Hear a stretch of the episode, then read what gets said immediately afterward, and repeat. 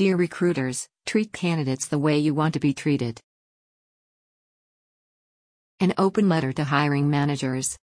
Dear hiring managers and recruiters, I know your job is tough.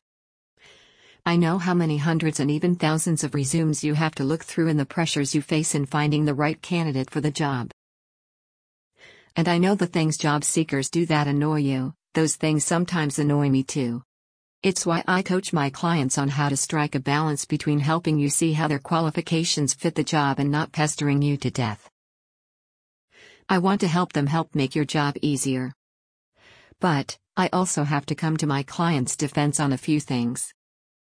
The etiquette and courtesy you expect from job seekers, the etiquette I teach them in order to meet your expectations, should be reciprocated. My story. Before I go any further, let me first tell you a story. I remember it like it was yesterday. Twelve years ago, I interviewed for two different career services jobs in two different departments on the campus of a very prestigious Southern university. While both interviews were on the same campus, my experiences were as different as night and day. In my first interview, the search committee chair picked me up from my hotel and took me to breakfast. After breakfast, she took me to the office where all the staff greeted me warmly. Everyone showed a genuine interest in my skills and my portfolio during my interview. After my interview, several other staff members escorted me to the university club for a very elegant lunch. I was honest and upfront with the director who was making the hiring decision. I told her I had another interview scheduled with another department on campus the following week. A few days later, I got a call from the director saying she wanted to meet with me as soon as I was back in town for my other interview. I told her I could come by her office as soon as I was done with the following week's interview. She gave me her personal cell phone number and asked me to call her as soon as I was finished with the interview. I arrived the following week for my interview for the other job. This time, I was told I needed to walk from my hotel to this department's office. That didn't seem like a problem since it was only a couple of blocks away. Until I stepped outside into a southern sauna. When I arrived for my interview, the receptionist offered me some coffee. Instead, I chose water because of the heat from the walk. This was around 8 a.m. Finally, around 1 p.m., when my interview with about the fifth person in the office was starting, I asked if I could have a minute to use the restroom. Because I had not been offered a break at all yet during the interview process. She was very kind and said to me, You probably haven't had lunch yet either, have you? No, ma'am, I replied. She rolled her eyes and started sifting through her purse. She must have been a mom because she pulled out a granola bar to give to me and said, They did the same thing to me when I interviewed here. As I was leaving the second interview, the hiring manager for this job said, Thanks for coming, and shut the door in my face. I've never had an interview end that abruptly before. I was starting to think they didn't want me. And I knew from that experience, I didn't want them. As promised, after my second interview, I called the hiring manager for my first interview to let her know I was done and that I would soon head toward her office across campus.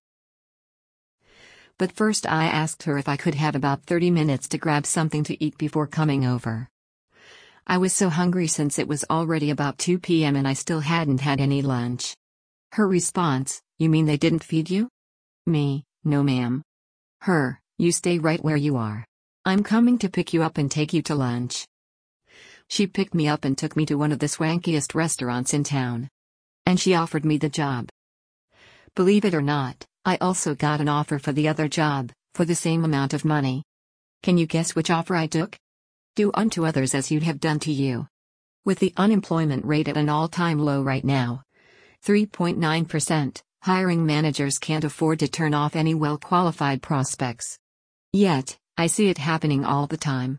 I hear it directly from my clients. My clients do all the right things I teach them to do. The things every job seeker is expected to do in the job search, like showing up for interviews on time, sending thank you notes afterwards, etc. But, in general, they're not treated with the same respect. So, my plea to you, the recruiters and hiring managers, is to consider practicing the following five common courtesies. They are simple and easy to do. And I guarantee, by extending these courtesies, You'll land the best talent who will show the same courtesy to your customers and your clients. 5 Common Courtesies for Recruiters and Hiring Managers 1. Be clear, specific, and realistic in the job description.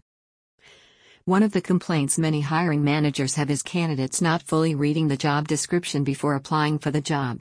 That is frustrating, I'm sure. But oftentimes, hiring managers post job descriptions without having read them either. Are you really taking the time to see if the description sounds too vague? Does it accurately describe what's expected of the person in this role? Did you just copy and paste it from a past job ad?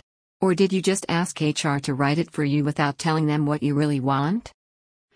One of the complaints most candidates have is that many of the hundreds of job ads they have to sift through are extremely vague.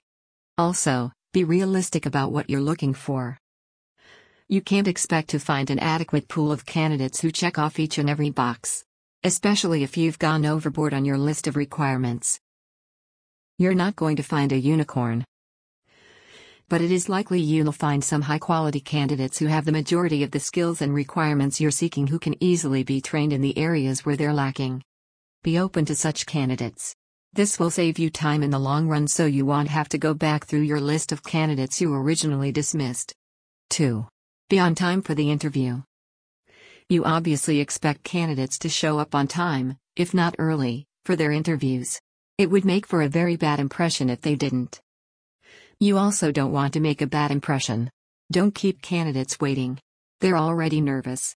Having to sit and wait for you is just going to make them more nervous. And it could possibly make them late for any other interviews they have lined up after yours. Be mindful and respectful of their time. 3. Be honest in answering questions. The interview should always be a two way street. When giving candidates the time to ask questions of their own, be as honest as you can in your responses, just like you want and expect them to be with their answers to your questions. This may sound obvious, but I personally have been in interviews where I asked some tough questions about turnover and I was given vague or politically correct but dishonest answers. Remember, candidates do their homework. They read the reviews on Glassdoor.com. And they have connections of their own who know what's really going on in your company and aren't afraid to tell them the truth. Consider how it will make you and your company look when candidates compare notes with their contacts. 4. Don't abuse the process. I always tell my clients it's unethical to interview for a job they have no intentions of taking just to get the interview practice. It's also unethical for a company to interview candidates and have them pitch ideas with no intentions of hiring them, just to collect their ideas. Years ago, I had a day long interview where, in one part of the afternoon, I was given 45 minutes and certain parameters to come up with an idea for a new program that could be implemented throughout the organization. I then had to pitch my idea along with details on how to implement it. I didn't get the job, and later found out that no one got the job. It made all of us candidates wonder if the company held interviews just to get ideas without having to pay a salary for them.